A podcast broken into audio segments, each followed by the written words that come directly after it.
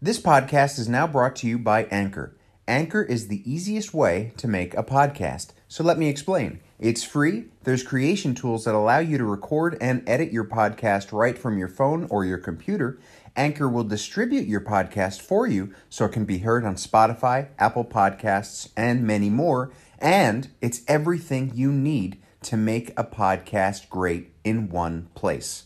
All you have to do is download the free Anchor app or go to anchor.fm to get started. Welcome to the Breaking the Barrier podcast. This is episode 11. My name is Andrew Lorenzo, and I have committed myself to pushing my body and mind to their limits in my attempt to run a 2 hour and 40 minute marathon by the year 2020. Over the course of my journey, starting in 2018, I've discovered many things about the human spirit that I want to share with all of you. It's my hope that I'll help you reach your true potential and inspire you to go above and beyond what you ever thought possible.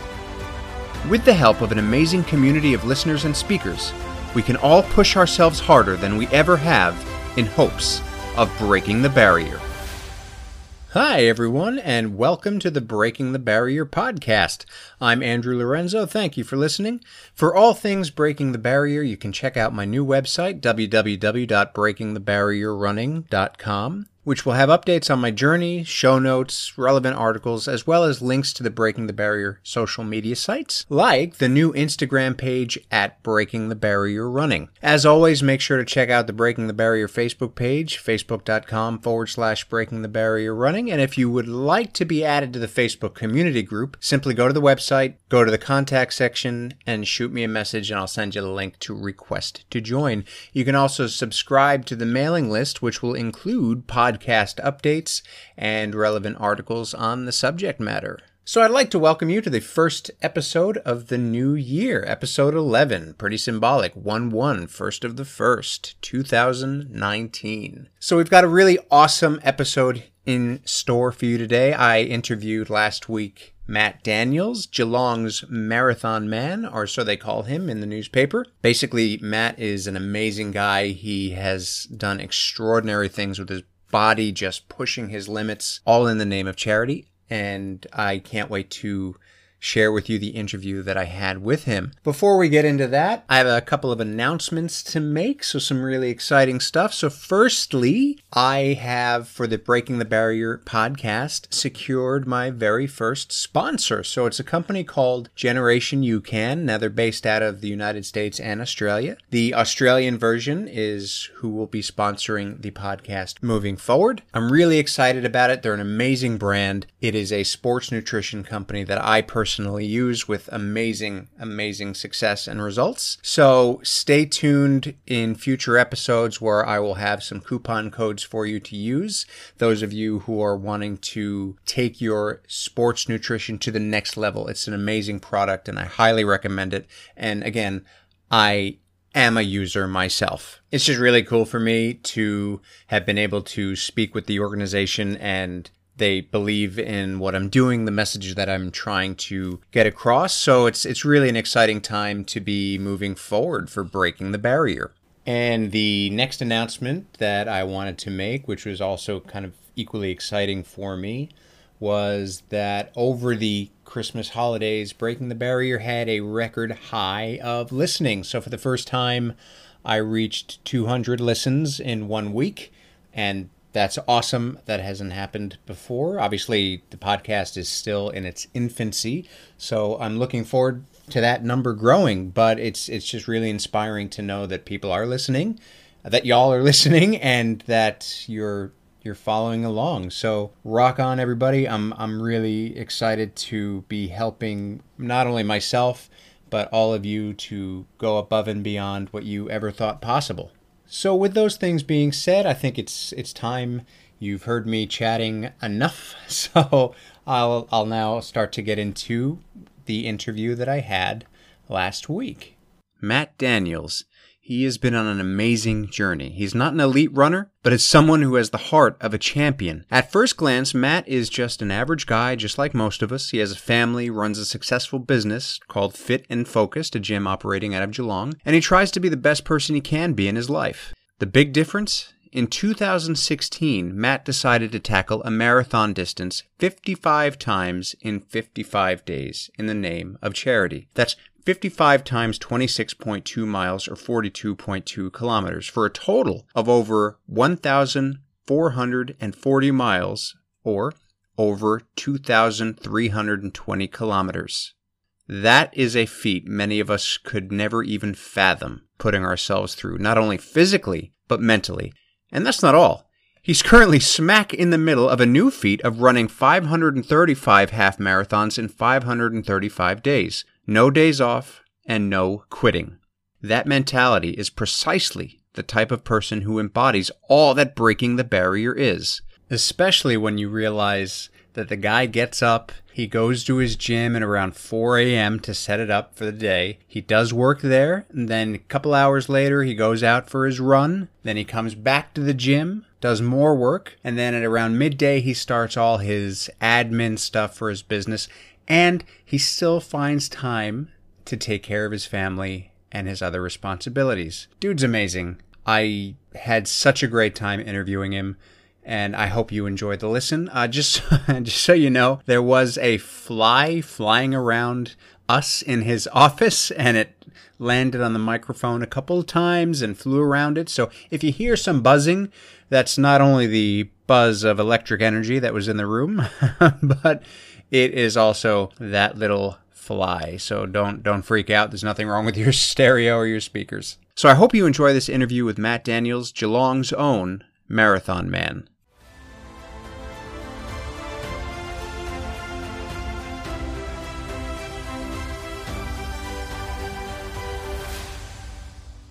So I'm here with Matt Daniels in Geelong at his gym Fit and Focused. It's a huge, huge warehouse of amazing equipment and inspiration in here. And I'm sitting with him and and I'm, I'm thankful that he's agreed to sit down and talk with me about his interview. So thanks again, Matt, for this. Pleasure to uh, be on, Andrew. Awesome. Um, as as my listeners already know, you have accomplished some really crazy, amazing physical feats in the last couple of years, including one that you're right in the middle of. So we're gonna talk about that. Uh, but before we before we get into it, I always like to ask everybody basically how they started and whatever it is that we're talking about. So first off, how long have you been running? How'd you get into it? And yeah, uh, running. So I grew up in Anglesea, so probably a, a, small coastal town about thirty minutes from from Geelong, where we are now. So I grew up down there.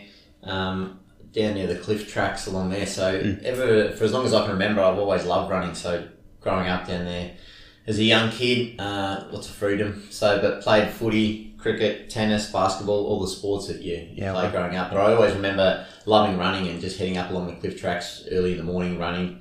Um, and yeah, running through the streets of a morning. Yeah. Just even growing, yeah, growing up at a, at a fairly young age, I remember loving running, loving the feeling that it gave me. Um, I always ran with a couple of mates growing up as well, so we always would meet up down the main street and head off down towards the beach and run down there as well. So for as long as I can remember, I've been running and always been active as well, playing yeah. all the sports you do growing up as a as a um, a young kid down in Anglesea, the coastal towns. Yeah, right. It's beautiful area down there too. Um, yeah, I love it down there. Yeah, certainly is. It was an awesome awesome childhood. Me and my two sisters and, and mum down there right up until um, late in high school. So that was a, an awesome upbringing down there. And like I said, plenty of sports and, and always active. Yeah. So it was. Um, so with in terms of the sports, it was was it like formal competition sports or was it more of yeah competition sports but then just kicking around with mates as well so I played yep. footy for Anglesea down there okay. um, played basketball in Geelong and in Torquay so mum had a bit of travelling to do as, as mums do growing up so That's it. a bit of tennis as well um, getting around with tennis tournaments and stuff like that so but with the mates as well always you know playing cricket kicking the footy uh, mucking around with mates down there in, in summer and over the holidays especially yeah, right. And so with with long distance running, mm-hmm. now how did how did you get into that? Like how did you get into the extreme the extreme distances? Like if we're going to go into this 55 marathons in 55 days, where did that all come from? Yeah, so I think it all stemmed from. Um, I've been doing personal training for, for a few years now, but I think it all stemmed from 2011 was the first sort of foray into the long distance stuff. So I just I did a 24 hour relay for life um, walk slash run. Yeah. my uncle had passed away with cancer. So I was motivated to do the relay for life. My sister-in-law at the time had breast cancer. Yeah, wow. Um, so I remember, yeah, having a fair bit of motivation to, to make a bit of a difference and do something there. And that was in 2011. I did a yeah 24 hour. I think it was more walking than running, but it's still Yeah. it's still a lot harder than I thought it would be. Yeah, well, That was in 2011, and then that was probably the first uh, big sort of long distance event that I did, even though it was was walking more than running. And then from there, um, pretty much every year since 2011, I've, I've done a, um, a fairly big event. 2012, I did the 100 kilometre Surf Coast Century down in Anglesea, back home. That was good to head back home, and, and that was um, first sort of ultra marathon run that I'd done. And then um, 2013 did the Oxfam 100k walk with a few clients from the gym, and then yeah have, have done some big events. Um, Adelaide to Geelong run in 2014 was a, Yep. was a breast cancer network Australia charity run, and then um, Kokoda in there, and then the marathons was was the um, probably the one of the really big ones in 2016. That was the 55 marathons in, in 55 days. But I think it all stemmed from 2011. Um, yeah, when I did a 24 hour walk slash run relay for life event, I remember finishing that. Uh, feeling pretty tired, but feeling really, really good that I was able to make a bit of a difference, raise a, a bit of money, and then sort of every year after that, I've gone on to hopefully step things up, and that's where I'm at today. yeah, wow, that's insane, and I mean, insane in a good way. Yeah. I mean, that's that's. I mean, you hear about people doing extraordinary things, but just the simple fact that it's just you started out doing it so selflessly, like it's just all about raising awareness and raising money for something bigger than yourself. I think that, that that's amazing. Now, you're right in the middle of of something now as well, the the 535 and Yep. 535. So, uh, tell us a little bit about that one. Yeah, so um, the marathons was the marathons. The fifty-five in fifty-five was twenty sixteen, um, and that was in memory of uh, a guy called Andrew Cadigan. So in in late twenty fifteen, there's a bit of a, a backstory. So I'll, I'll take Yeah. you back. So in Yeah, go for twenty it. fifteen, I read a book um, that I purchased from Melbourne. My wife and I went away to Melbourne. and I found a, a book called With Every Step. Um, by Neil Cadigan, and I read the front, flipped it over, read the back, and I knew as soon as I read it that it was a book I was going to absolutely love. Um, and I couldn't put the book down. Basically, I read it every night, had eyes hanging out of my head, trying to get through chapter after chapter. And when I did put the book down, I obviously knew at the end that Andrew had tragically passed away, but not before walking 18 months around Australia, raising $60,000 for the Leukemia Foundation, all in an honour of a mate that had passed away from a, a leukemia condition. So that's what Cad did. I read the book, got super inspired from that, and just thought it was a bit of a, um, you know, felt really flat at the end, a little bit disheartened that he'd lost his life and had, had done so much. So I sort of felt compelled to, um, I suppose, take the baton and, and run with it quite literally. So that's where I got motivated at the end of 2015 to do the, the marathons. Wow. So I did the 55 and 55 in memory of Cad. I raised money for Cad's cause, which is Leukemia Foundation. Raised about $20,000 there, which was great. And then um, at the end of 2016, did another um, Cad's cause fundraiser, and that was a 24 hour treadmill run. So I ran on the, the treadmill for 24 hours. Wow. Covered 160 kilometres. Uh, that was here at the gym. Wow. And then um, the end of 2017, decided to um, yeah take on this 535 um, half marathons in, in as many days. And a lot of people ask where the 535 comes from. So what that is, that's um, I basically started the same day that Cad left his walk around Australia. So he left on the 27th of December 2010, Yep. and he finished on June 14th, 2012. So 18 months later. So that's what I'm doing. So this morning's run was 366, and I'm going through to June 14th next year, which will be the 535 days, which is the same amount of time it took Andrew to walk around Australia. Wow. So that's where the, the whole 535 comes into it. Um, and that's the bit of the backstory there. So I'm hoping to raise yeah, a dollar for every kilometre that I run over the journey, which is 11,288.5. Um, and yeah, I'm sure by the end of the, the journey I'll hit that, which will be awesome. Yeah. And uh, yeah, we'll, we'll see what's next. But for now, so far so good with the half marathon runs. But that's where it all stems from. Reading the book, being super inspired to, to make a difference and continue on Cad's work. Um, yeah, that's what I've done, and I'm really proud of what I've done, and had heaps of fantastic support from from family, friends, and obviously um, yeah, my wife and kids who are a big inspiration and do all the uh, all the important things, and I just run. Yeah, well, that's that's that's amazing. I mean, that's that's that's amazing to me that you're really, that it's a huge undertaking. You, you've got a, a, a full time job. You own the business, Yep. which is for those of you who don't know what it's like owning a business. Not easy. it's passion. It's, it can be fun, but it's there's a lot that goes into it. You've obviously got a family and everything else that goes on in your life. So the fact that you're doing this again so selflessly is amazing. So I will I will have um, links to everything where they can find. So we'll talk a little bit about that and, and a little bit. And so in the show notes, uh, there will be links for places that you can go to donate to learn more about what Matt's doing as well. So now, obviously, a big part of the podcast it's it's all about mindset and comfort zones and, and pushing limits.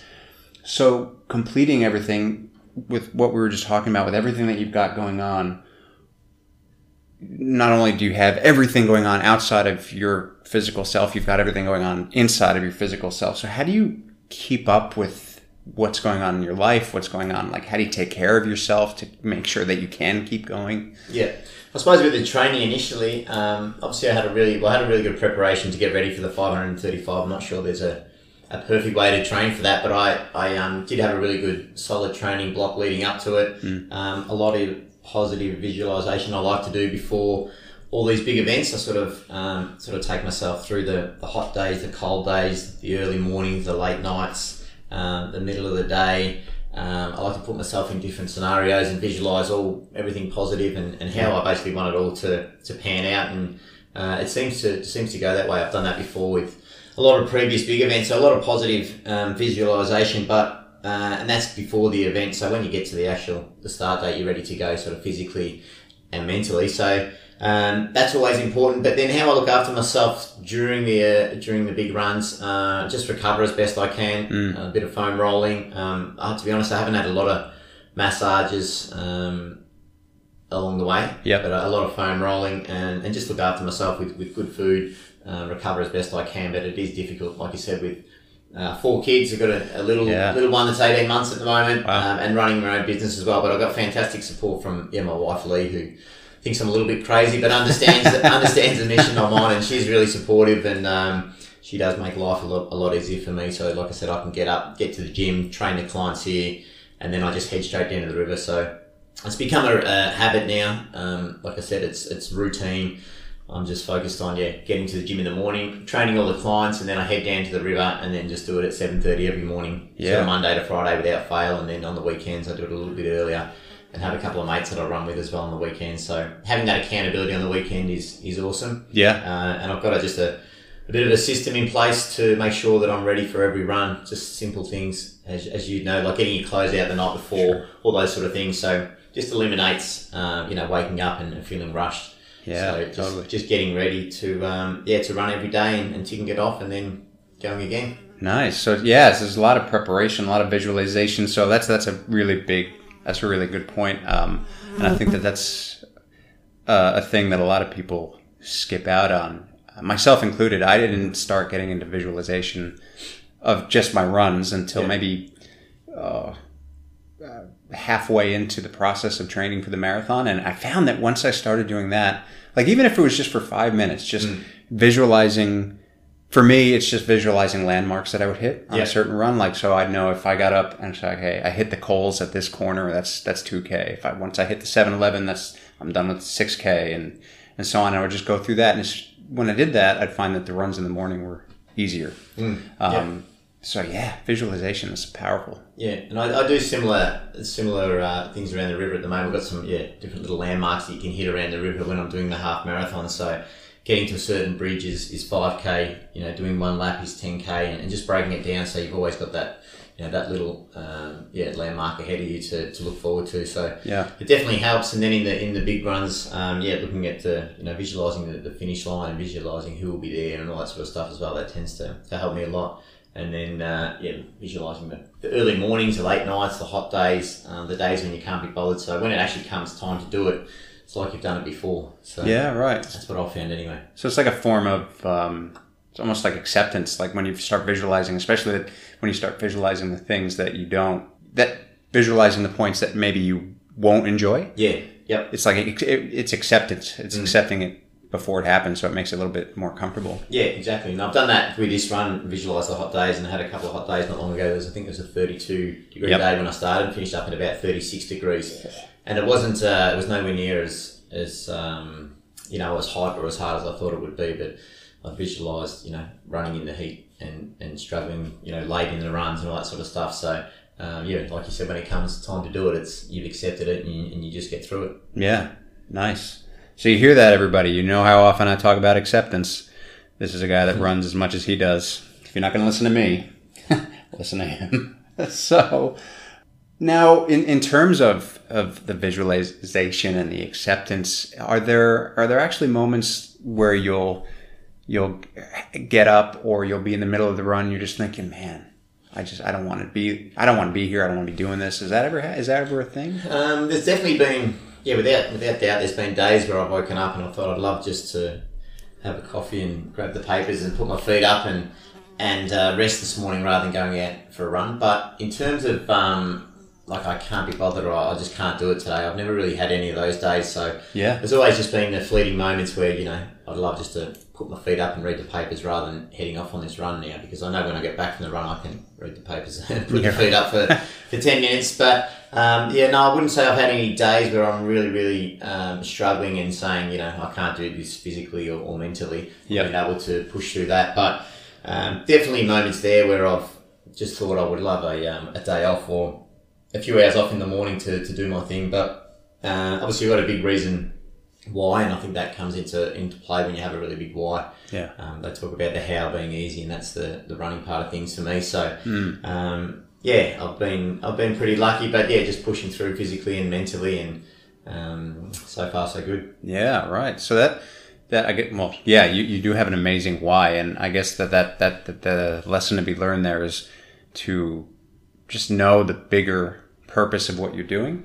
Um, and it sounds like you're doing that extremely well. So I guess I guess that maybe segues really well into my next question. So if I were to ask you what to, and you, you might actually have a good perspective on this anyway as a gym owner, mm-hmm. but what would you say is the big difference between somebody who goes above and beyond to do extraordinary things with their lives, with their bodies, as opposed to somebody that wavers a little bit or that might not even see their true potential? Yeah, uh, I think it all comes down to mindset. So, uh, really big on mindset. I think it's obviously the most important important thing, and I think um, probably over time I've, I've proven that. There's been days where I look back at the end of some of the runs and I thought, how the hell did the, the body even get through? You know, some of the days where you really sore or the Achilles just, Yeah. just flared up. There's a day on one of the runs, I think it was day seven or eight from when I was running from Adelaide back down to Geelong, um, and my Achilles was playing up. I remember um, finishing that day and wondering how the hell I even got through it because every step was it was grabbing and it was sore, um, and I was really struggling. But you get through the 55, 60 kilometre day of running and then rest up at night and then you get to the end of the, the journey after I've done the 12 days and I was thinking how the hell you know, did I get back there? So just was showing me how powerful the mind is. So I think it's all about mindset. Um, and over time someone asked not long ago how I developed the mindset um, of me like being able to back up the runs day in day out and they wanted mental toughness sort of similar to me and I was just I was just telling them that the mental toughness, I think, um, you know, is improved, or you can you develop mental toughness by just continually doing the work. So continually putting yourself out there and, and doing the work, whatever that may be, in whatever field that is. Yeah. Um, and I think I've been able to develop that mental toughness and build that uh, mental strength up over all the runs that I've done, and just continually, um, yeah, push through um, the training and then the actual events as well. So I've just sort of thrown myself into the into the fire and continually um, strengthen that mental toughness by going back in and, and just doing the work on a you know a repetitive sort of basis. I think it's all about mindset. Yep. Um, that's where the uh, yeah the magic is and, and self belief. Yeah. I think it all starts in the mind. Yeah, I, I agree. I, I agree completely. Um, so, Adelaide to Geelong, how far is that? That's seven hundred and Oh sixty kilometers. So that was a um, my nana had breast cancer, passed away with breast cancer. Yeah. Um, she absolutely loved the Hawthorn Football Club, as I do. So we're, we're all Mad Hawk supporters. Nice. Uh, she loved Shane Crawford, idolised Crawford. So Yeah. um, when she passed away, I made a bit of a promise to her and to myself to honour her life and I suppose honour her fight with the breast cancer. And I decided to do what Crawford done. So he'd ran from Adelaide to the Channel Nine Footy Studios in Melbourne. Okay. Um, and I pretty much touched base with uh, Marita at the um, BCNA, Breast Cancer Network Australia. Pretty much got Crawford's running route that he did from them, and they were uh, really supportive and, and were so helpful in helping us out. So we kicked off, um, I think it's the Rundle Mall in Adelaide on Yep. May 21st, 2014. And we arrived back on what would have been my nana's 79th birthday at June 1st. So we're in a different venue from here, but we arrived back to um, the BCNA crew were there, heaps of family, heaps of friends. Um, we had the social media going, so we kept everyone up to date with what was happening every day. And we co- covered about 65 to 70 Ks a day. And that, that was going to get us back um, about lunchtime on June 1st, which was always the aim Yeah. to honour my nana on what would have been a birthday. So that was a really important uh, day to get back. And again, another I had a really big why to you know why I was doing what I was doing. So uh, that was yeah, seven hundred and sixty kilometres and about twenty thousand dollars we raised for the the BCNA, which was awesome. Yeah. Wow. And um, had a great time. had my wife there. Um, Mum come up, and then a few mates as well with the support crew. So they would go ahead and set up ahead of me, and I'd I'd run, and then at the night I'd finish. Um, I would paint the, the breast cancer lady logo on the road. Yep. And then I'd um, start there the next day, and then you know go again and run the 65, 70 k's and, and do it all over again. So yeah. Wow. that was a fantastic time. That was awesome That's and um, every all the support crew loved it. Mum's often talking about going and doing it again. But um, I said to my Mum, I was the one that was, that was taking the uh, the hills on and, and doing the running part. She was moving ahead. Yeah. But, um, yeah. She really she really loved it. I know she had a, um, lots of fond memories from that Yeah. from that run. Um, but yeah, that was an awesome time, and was really happy and, and really proud to raise twenty grand and had super super great support from from family and friends. So that was the um, the Adelaide to Geelong run, and that was probably the probably the first after the hundred k Surf Coast Century that was a real big um, you know charity event. Yeah, wow, that's huge. That's amazing. 60 to 70k in a day. It's like what I run in a week. Yeah, so that was I was just getting up early, getting it done as, as quick as I can. It wasn't by no means was it fast, but um, you know you're running to early afternoon and then getting back, having some food, having a shower, resting up, and then icing the legs, and then pretty much going to going to sleep and then doing it again. So. Wow. Um, but no, it all worked out. We, we were tracking perfectly all the way. The Achilles, like I said, gave us a little bit of grief, um, but we had great support along the way from um, people throughout the towns and stuff like that. So Yeah. uh, yeah, it was awesome. So did you find that when, I mean, obviously with social media and everything, did you find that people would be expecting you to come and Yeah, yep. offering to put you up for the night or? Yeah, yeah, we definitely yeah we had that. We had some people um, putting us up for a night or giving us a discount on accommodation. We had some people coming down um, that met us along the way and just offered their support and, and thanked me for what I was doing. A couple of ladies that had um, battled and bre- beaten breast cancer, so that was great. That was really good motivation for me. And then um, we had yeah local press along the way as well, catching up with some some photos and some articles for the local papers, letting everyone know what I was passing through and what I was doing as well. So yeah, we got some really good coverage with that, and that definitely helped with the fundraising for sure. Yeah, that's awesome. Wow, that's amazing. Um, now, this next one, it's, it's kind of a, it's kind of a loaded question, and, and you've sort of been answering it as you go anyway. But I thought I'd put it out there and um, just ask it flat out. But if you could share just one thing with with people that you've learned about yourself during all these runs and all this physical feats, all these physical feats, what would it be if you had to just share one thing?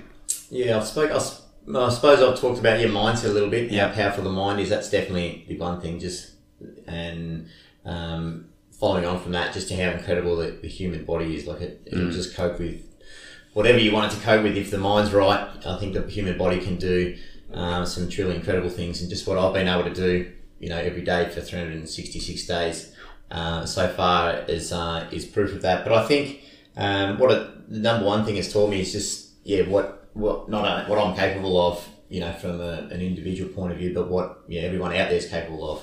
Um, if you really put your mind to something and you really have a big um, big reason to to do what you're doing or have a, a purpose bigger than yourself, um, I think yeah everyone's truly capable of more than they than they realise. Yep. Uh, and you're you're going through your journey now, and you'll you'll find that out, and We'll you have found out. that out along the way. But yeah, I think everybody's yeah um, capable of so much more than they than they think. Um, Yeah. Their potential's unfulfilled in so many people. So that's what I've found, and I think yeah, with a, a really strong mind and the body will you know will go places um, you know you, you never expected.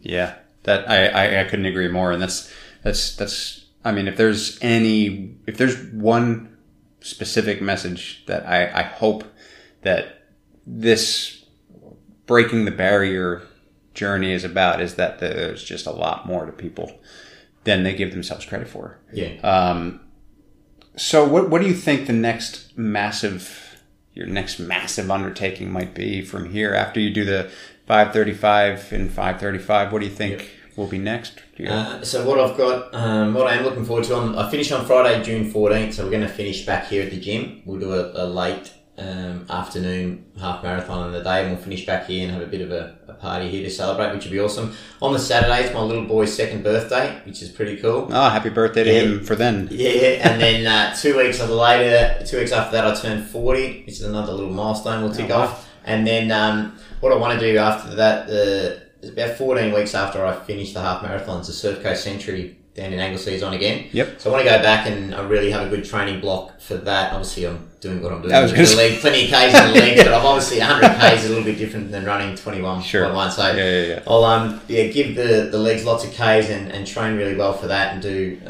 as well as I can in that in September I think that is and then what I really want to do a big aim of mine a bit of a mission now um, is the um, I'd absolutely love to do the Badwater 135 or 135 I think it's called yeah So yeah yeah that's heard about two- that one yeah that's a 217 kilometer non-stop ultra marathon yep through Death Valley in, in California yeah I was talking about that the other day that is Yeah. some crazy So stuff So that's what I've uh, that's what I've been going off. I've seen a couple of Aussies who have done it in the last few years and have have, um, have done really well. The guy finished third in 2015 and 2016. Finished third in both years. yep Um, and he's a um, he's an incredible ultra marathon runner. But that's something I would absolutely love to do. That's definitely on the bucket list. I know they only take in. I think it's 50 rookies each year and then maybe 50 veterans, people that come back to do the event. yep Um, so it's a bit of a, a lottery to get in there, and you've got to have a um, there's a bit of a process to being um, approved for the race. So I understand all that, but I'll keep doing what I'm doing, and then I might look at um, sort of trying to qualify in 2020, perhaps, and Yep. then um, yeah, something like 2021. I'd absolutely love to to go over there and do that. That's a bit of a mission of mine, and um, yeah, that's what I'm. Uh, I'm actually thinking about that a fair bit at the moment when I'm doing the runs. I'm thinking how much I'd love to go and do that. So Nice. uh, I'm already looking ahead, which is probably a little bit scary. yeah But, wow um, No, that's that's a bit of a yeah, that's a bit of a mission. But before that, the Surf Coast Century, yeah, hundred k next year. I want to um, yeah do that as best I can under sort of 12, 11 hours would be would be great. Yeah. Wow. Wow. And that, that and that's just that's that's an awesome lesson in and of itself. So you're you're in the right in the middle of this massive thing, and you're motivating yourself already for things that are well into the future. It's like it, it, it's it's so easy. I found that when you're right in the middle of or if we use like a 12 week say if we use like a 12 week marathon training block Yeah. you get into week six and week seven and you're just like it's right in that time where you just start to lose motivation and you're like "Ugh, why'd i do this it's going to be over in six weeks like and then what but if you have something to look forward to after that mm. it just motivates you to keep going Yeah, which is which is amazing. And yeah, the Badwater race. That's for those of you who don't know what that is. Google Death Valley and then imagine running a couple hundred k in that. Mm. I think it's uh, I think they say it can get up to fifty degrees. They start the race at eleven o'clock at night, so I think it's sort of 30, Yeah. 35, 30 to five, forty degrees when they start. But then during the day, once the sun comes up in the middle of the following day, it can get up to about fifty degrees. So Oh my the God. stories of the, the shoes melting on the road. Yeah, Um, so there's some pretty uh, insane stories out there. But um, yeah, I've seen a few few video clips and a few documentaries, and, and have been following that the last few weeks. When, Yeah. when I've uh, seen the seen the run, but that's something yeah, I'd absolutely love to do. It looks absolutely extreme. I think it's renowned as the hardest ultra marathon in the in the world yeah, yeah. Due to the temperatures, and there's I think there's a 23 kilometer climb in there or something like that. So it sounds insanely tough, but um, yeah, something I want to do. So a, Yeah, few, wow. a few years down the track. That puts a lot of things in perspective. That's Celsius, by the way, the numbers that he was speaking about for my American friends. um, so that's basically that's like at eleven p.m. that it's about 100, 110 degrees, and it can get as hot as about 130, 120, 130 degrees during the day. So, wow. um, now, this next question that I, would like to ask. So, it's actually a, it's a new addition to the Breaking the Barrier podcast based on some awesome feedback that I had from listeners a couple weeks ago on an episode that I did. Now, with somebody like I, I love asking people like you who already do amazingly extraordinary things and do them well. Mm-hmm. It, it's just an interesting. It's interesting for me to hear what the answer is, and maybe you've already answered it. So maybe the answer is already something that we've heard. Maybe it has something to do with something completely other than running. Uh, that's okay. But the question is, and I think we've all heard this question before Matt, what would you attempt if you knew that you could not fail? Yeah, I was having a bit of a think about this question. It's actually pretty pretty hard. So I was trying to go over um, some things in my mind that um, I would like to do if I couldn't fail. But um, I mean, I, I live a yeah a great life at the moment. And I've ticked off some pretty big accomplishments. and mm. I put my mind to some of these big events, I've always been able to achieve them. Um, so the question was an interesting one, but I, I sort of got thinking more um, outside of running, and I think if I if I couldn't fail, what I would love to do um, would be uh, I'd love to take the kid, all the kids, and, and, travel around the world and just and just holiday. If that's if that was yeah.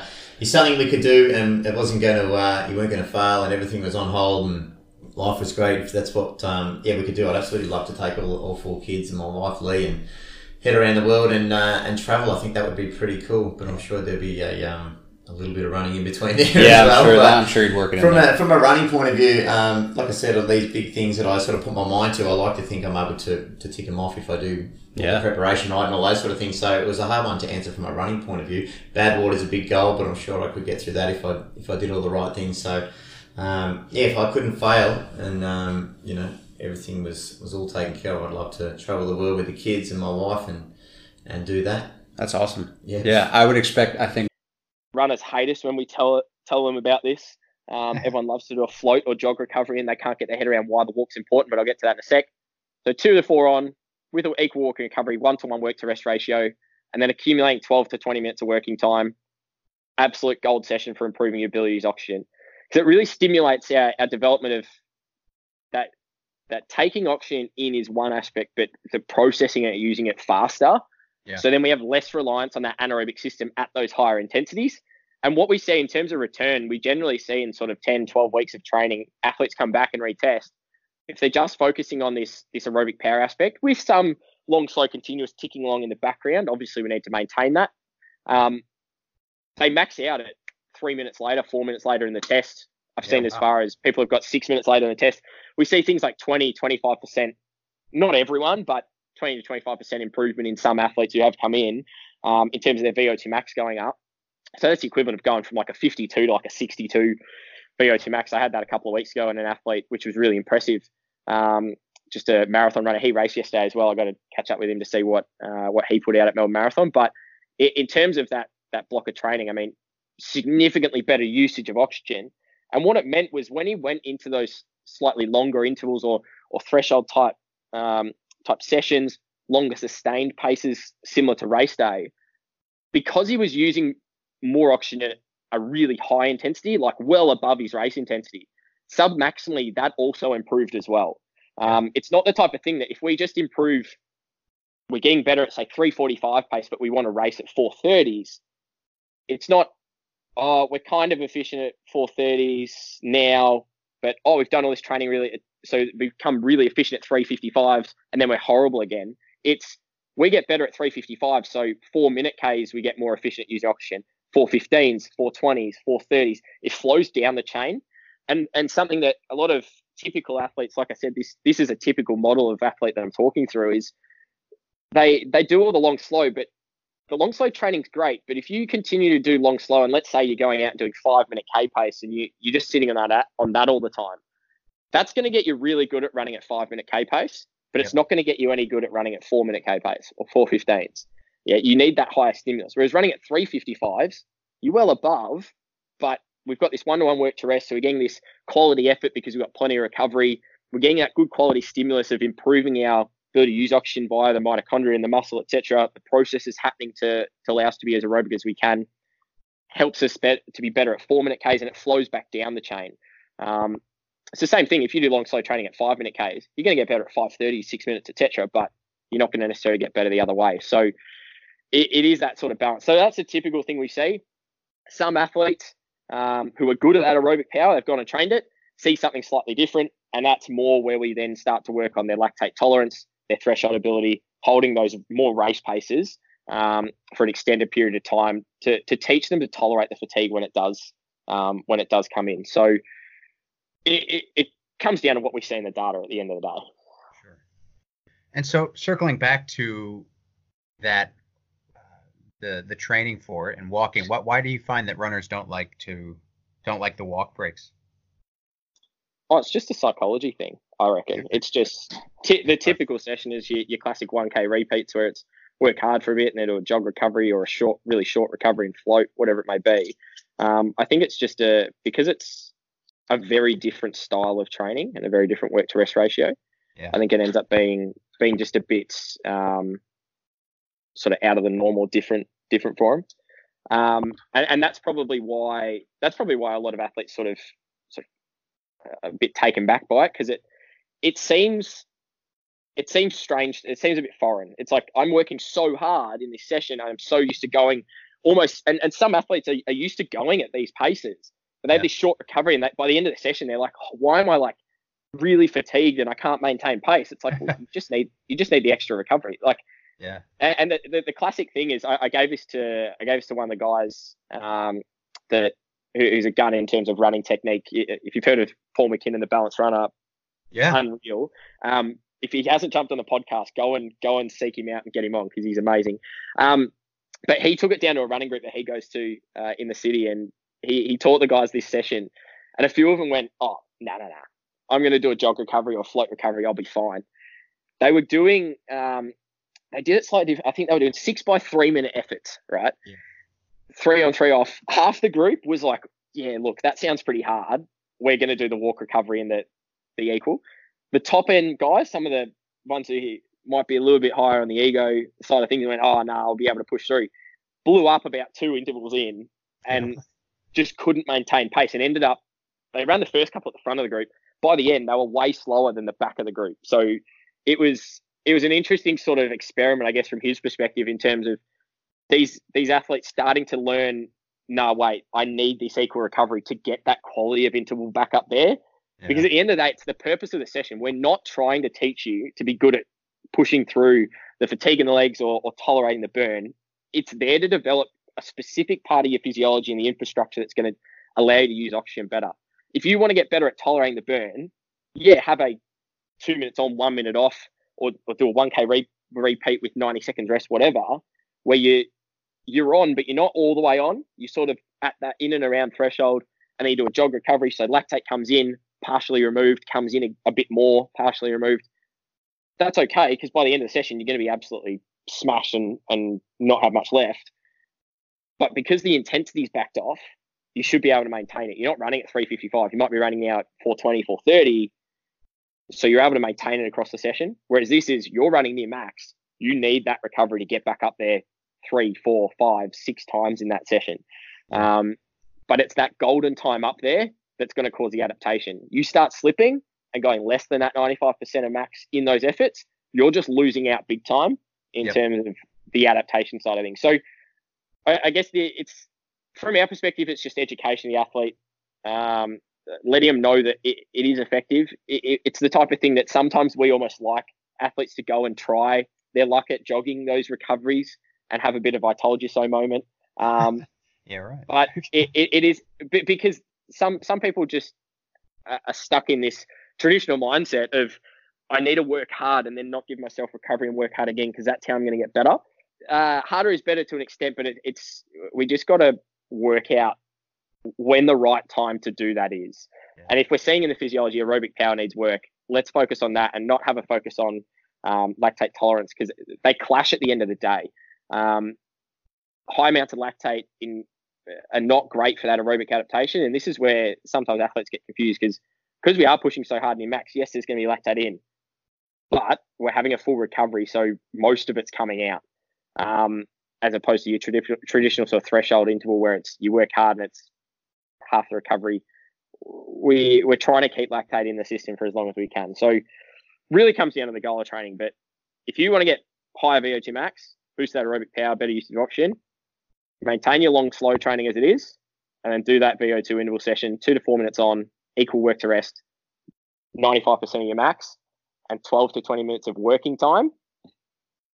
Unreal result. Yeah. Majority of athletes who come back in are, are well and well and truly above. But like I said, it it's going to be most effective in the guys who just don't do it at all.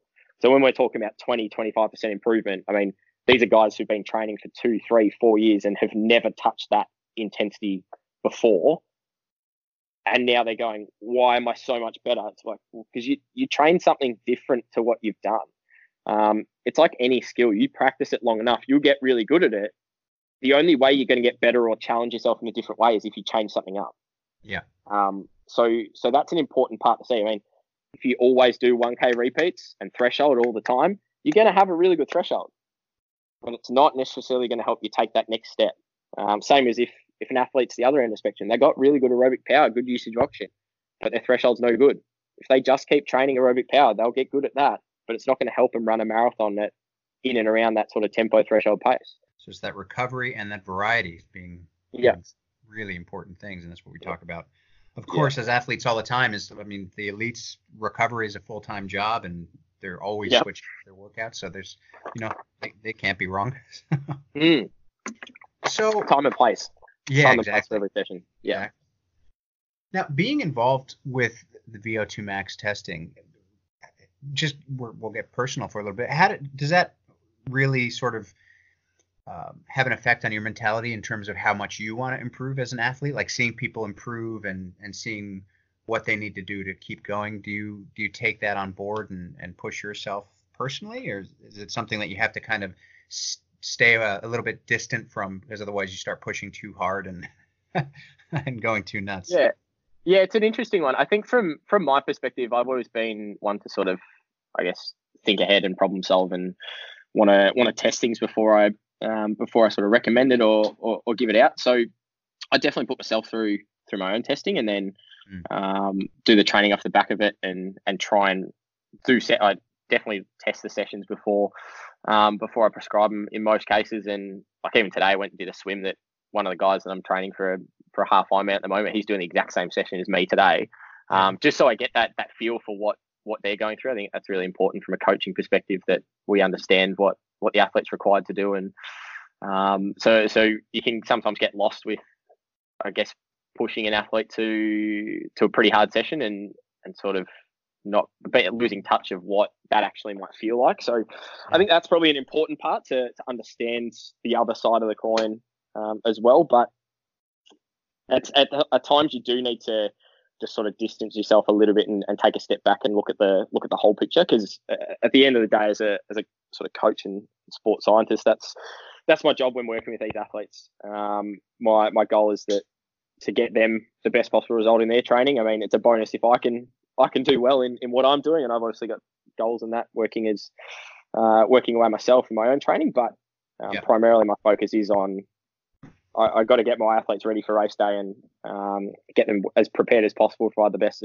advice. So it's you, you got to find that from a coaching perspective. You got to find that balance. I think in in understanding for what what it's like to be the athlete in their shoes, but then also having that step back and looking at from a an independent perspective and not going, oh, well, it worked for me, so it's going to work for them. It's what am I seeing in this individual's data that I can make the most of and, and maximize their training because it might be completely different to me.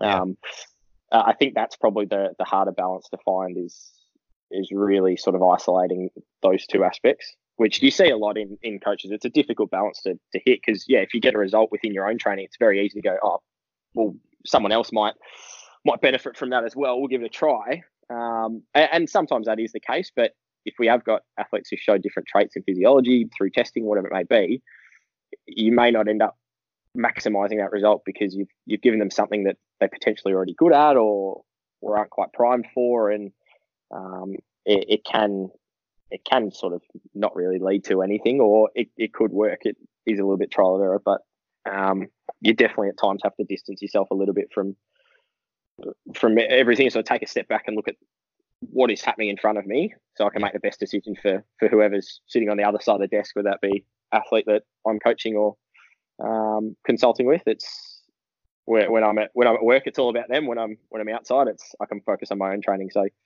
um, yeah, definitely a definitely an interesting one. Yeah, right. Okay, interesting. Well, okay. So this next now this next question that I want to ask you, um, something that I so basically just to give you a bit of background of why I asked this question, I did an episode way back in the day when the podcast was starting out, and I focused all about what my listeners would attempt if they knew they could not fail, and I had a great response from it. So I, I, I like to ask everybody that I talk to on the podcast this next question. So Nick, what would you attempt if you knew you could not fail? Oh, that's huge. Um, just it, like in terms of a, is it? Are you talking more like events, or are we talking just like anything? Anything. In, yeah. I mean, I've had people give me two answers: one in terms of events, one in terms of just different stuff. But yeah, anything, anything you want. Yeah. Right. Um. I, I guess I've oh, in, in terms of anything really. Um, if I if I knew I was definitely not going to fail, um, I think something like like climbing Everest would be something that if I definitely wasn't going to fail it, wow. then that'd be that'd be a cool thing. I, I, think it's just it's the benchmark in. I mean, you you have to push your body. You're not necessarily you're not going to be running it or or anything like that, but you you're pushing your body to the utmost limits because you're in literally the highest place in the world, yeah. um, at the highest possible altitude, and it's. Uh, I think just being able to be able to get to the top and it's such a such a journey to get up there um, I think that'd be if I knew I definitely wasn't going to fail, then that'd be probably it. Um, I just think yeah, the challenge of it would be be unbelievable, but it'd be so worth it when she once you got to the end. In terms of events, in terms of racing, um, I don't know. It's a tricky one. I like going fast. Not going to lie. Um, it, rather than rather than the ultra stuff. Yeah. Um, probably doesn't doesn't suit what I'm going at. So I, I guess something oh, something speed related. I, I probably couldn't even tell you from a from from right now and uh, in what's going on. Um, ideal probably in the I've got a half Ironman coming up in December. That if I could go, well, really, if I knew I wasn't gonna wasn't gonna fail and I could go sort of sub four thirty for that, I'd be pretty happy. But I reckon I'm probably not quite on track for it. But um, it's a it's the type of thing that I mean, it'd be nice to it'd, be nice to go as fast as possible in in some of those sort of middle, what I sort of call middle intermediate events that are lasting sort of three, four hours. I think that's probably where I'm really suited in terms of endurance aspect. Yeah. Um, and then oh, I, I, guess uh, probably a third one that's just sort of entered my head. Um, with the stuff I do with with umpiring footy, I wear G, a GPS unit at the back of my back of my top. Um, yeah. Something that I've been working towards that it's hard when I then go away and train in the off season for um, for triathlon and things like that. The the hard thing is that I want to try and get as fast as possible, sure. and the the difficulty is trying to get as fast as possible usually requires going the opposite to what what the endurance stuff is. Um, I've clocked out at about 35k an hour as a top speed, but I wow. think 40k an 40k an hour would be would be unreal. If I could clock that, I'd be able to then tell people that I'm as fast as Usain Bolt. That's and crazy and I reckon that would be if I knew I wasn't gonna wasn't gonna fail at it. I reckon that'd be pretty cool. Just just to then cover all bases because it's like if I could go real quick in a seventy point three that intermediate stuff. Yeah. If I could climb Everest and I could clock out faster than Usain Bolt, like that that's the ultimate, isn't it? Like you, you're the you one of the fastest in the world. You've conquered the highest peak, and you can go pretty quick over a over an intermediate endurance race. Yeah, that's, that's kind of like, like from a yeah, from a physio- physiologist perspective, like no one hits all of those benchmarks. So hopefully that answers the question in terms of if I if I couldn't fail and I knew I wasn't going to fail, that's probably my three. No, those are pretty good. Yeah. that answered pretty well. Yeah. Rock on. I, I, have a I've a I have a lot of things that I want to like do and accomplish. So it's always really hard to um hard to sort of sort of pick and choose. But it's such a like I'm sure you've had some unreal responses, but uh, yeah, they're probably my three from my perspective. That I think if you tick those boxes, you're up there with pushing the human body to its limits in in every category. Which, from a sports science perspective, and a physiology perspective, uh, I just find that to be probably the ultimate in in human performance. If you can tick all of those, it's like who's done that? Yeah. Yeah, Awesome. That'd be cool. That'd be cool. awesome. Yeah. Nice. Whether All it happens, prob- probably not, but Well, well, yeah, whether it happens or not, We'll it's, a, it's see. a nice, We'll it's a see. nice benchmark. correct. It's nice to dream. That's it. That's it. If we have no dreams, we have nothing at all. Yeah. Yeah. So now, where, where can so before we wrap up, Nick, where can people go to learn a little bit more about Mets performance, what you do, and, and how to get uh, how to get into the in basically into the facility and and get a taste of what you're doing. Yeah, absolutely. So easiest way to um easiest way to find us uh, in terms of Mets is just look up metsperformance.com. Um, you can type it into type it into Google. If you type in Mets Performance Consulting, it's usually the first thing that comes up. Um, we're we're obviously based in Melbourne, so for anyone who's listening to the podcast who's not based in uh, in Melbourne, um, unfortunately we've just got the one facility at the moment. Um, more than welcome to travel down to us. We have had a few athletes do that, but um, we we do a lot of our work out of out of Mulgrave here, so we're about uh, sort of 30 minutes out of the city, um, which isn't too bad. Pretty close to a couple of freeways. You can have, can look us up on social. Um, so we're on Instagram and Facebook. Again, just type in Mets Performance. You should be able to find us. Uh, look for the the logo of it's basically a running man with a little heartbeat, uh, so a symbol behind it. Um, it's pretty easy. Where we try to be as active as we can on online, um, and then I, I guess from from trying to get in uh, to, to book in some testing, best way would be look on the website. We've got a link that'll take you straight through to, to our booking page. You can have a look at what what fits in availability wise and, and all the services we offer. Um, to find out stuff more about what I'm doing, um, I try and post re- pretty regularly. I'm mostly active on Instagram uh, at nj underscore sports science. You can check that one out. Um, I'm doing my own sort of, I guess, similar to what you're doing i- in terms of breaking the barrier, but I've got, I'm calling it Road to Busso to lead up to my 70.3 race. So Yep. doing some video uh, entries every week on, on how I'm tracking with that and the, the ups and downs of, of training for my first first half Ironman, which is um, I'm hoping is interesting for people to watch. So more from a triathlon perspective, but um, how does someone who who works in and trains athlete work, works in sports science and trains athletes for for a job? How do I go about it in terms of my own training and and implementing some of the things that that I pick up? So like, like I was talking about before, that that sort of I guess outside of what I'm doing as a as a coach, how does that all sort of link up and what what am I doing myself? Um, you can definitely check that out. Um, and some I, I try and keep keep posting some regular info about endurance performance and uh, endurance physiology, things like that. So try and educate a little bit on there too. So they're probably the main ways you can you can get in touch with us. Um, but if, if there is anything, dir- directly messaging me on on Instagram or straight to the the the Mets page as well. Pretty easy to, to get in contact with us. We're happy to happy to help where we can. Awesome. All right, Nick. Well, look, thank you so much for coming on today. That was that was massively awesome. So much information, and um, I'll, I'll have obviously all your links in the show notes and put a bit of a summary in there. Yeah, man. Thank you. Thank you so much. That was really great. No worries. Thanks for having me on, and uh, I look forward to hopefully getting you back in for some testing yourself, mate. We'll have to have to see how your training's tracking along, and hopefully get that uh, get those times down in the marathon nice and soon. Bring it on. Sounds good, mate. Thanks again.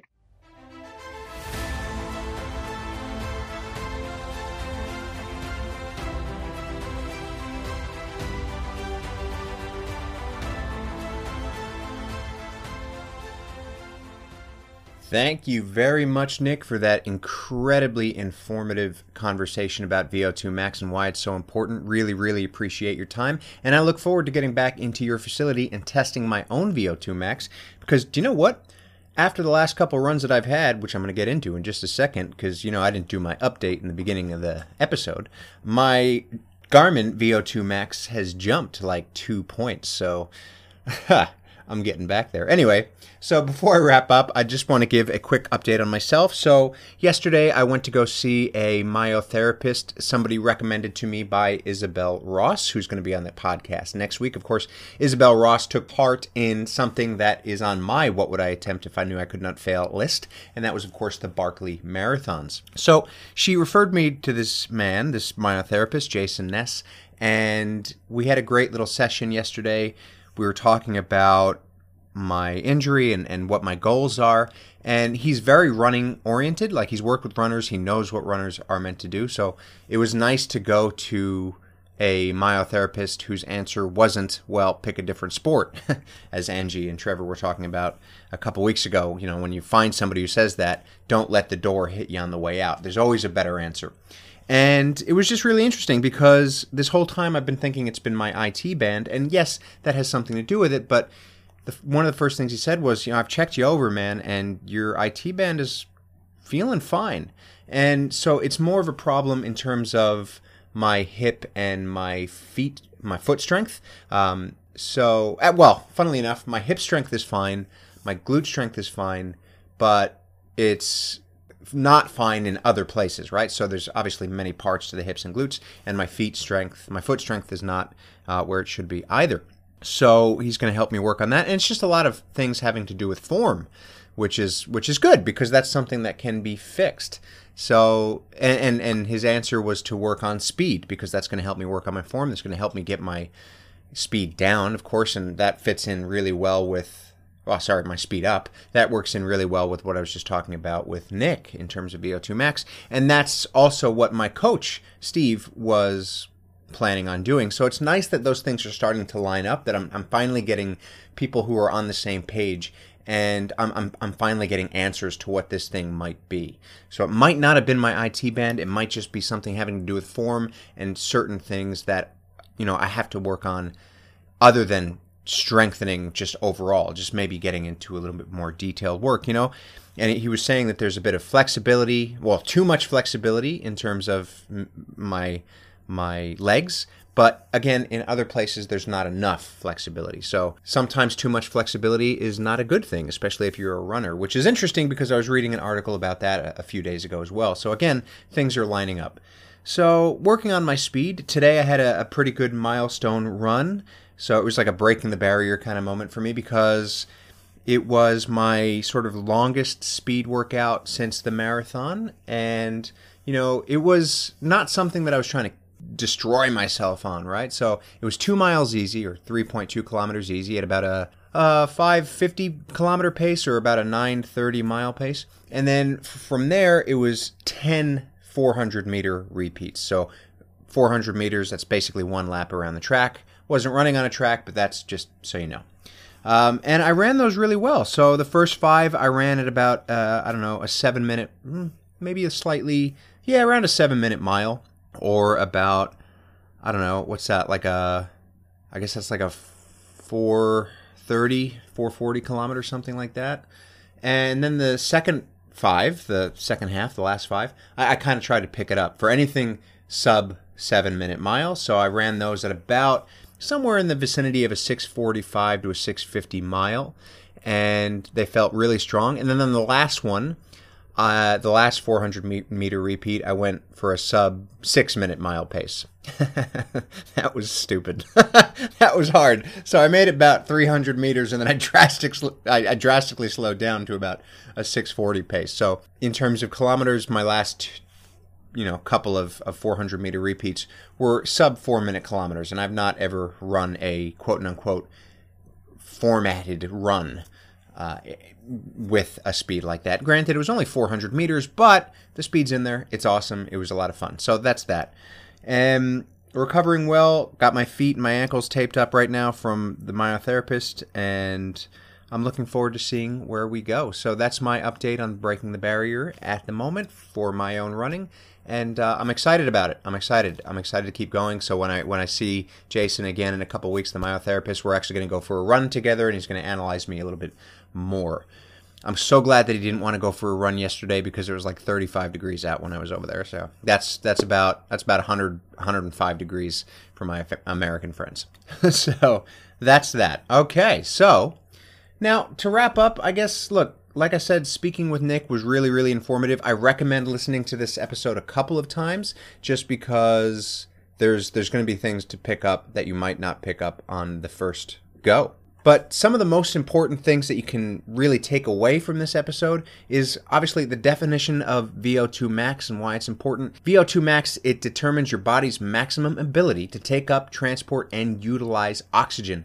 And knowing that information is going to make you a much stronger athlete because it's going to help you know the best zones to train in in terms of your heart rate. It's going to help you maximize your training efficacy rather than just running to run. It's going to turn your weaknesses into strengths and it will develop your physiology to utilize oxygen more efficiently. So once you learn what your VO2 max is, you can learn how to train more efficiently to improve all those areas. Whether you're a runner, whether you're a swimmer, whether you're a cyclist, or just an everyday gym rat, or somebody who's getting into fitness, it's something that is good to know because it'll help you train more intelligently and more effectively. So that's going to conclude today's episode of the Breaking the Barrier podcast, where I hope to inspire you to go above and beyond what you ever thought possible. Thank you so much for listening, and we'll catch you next time.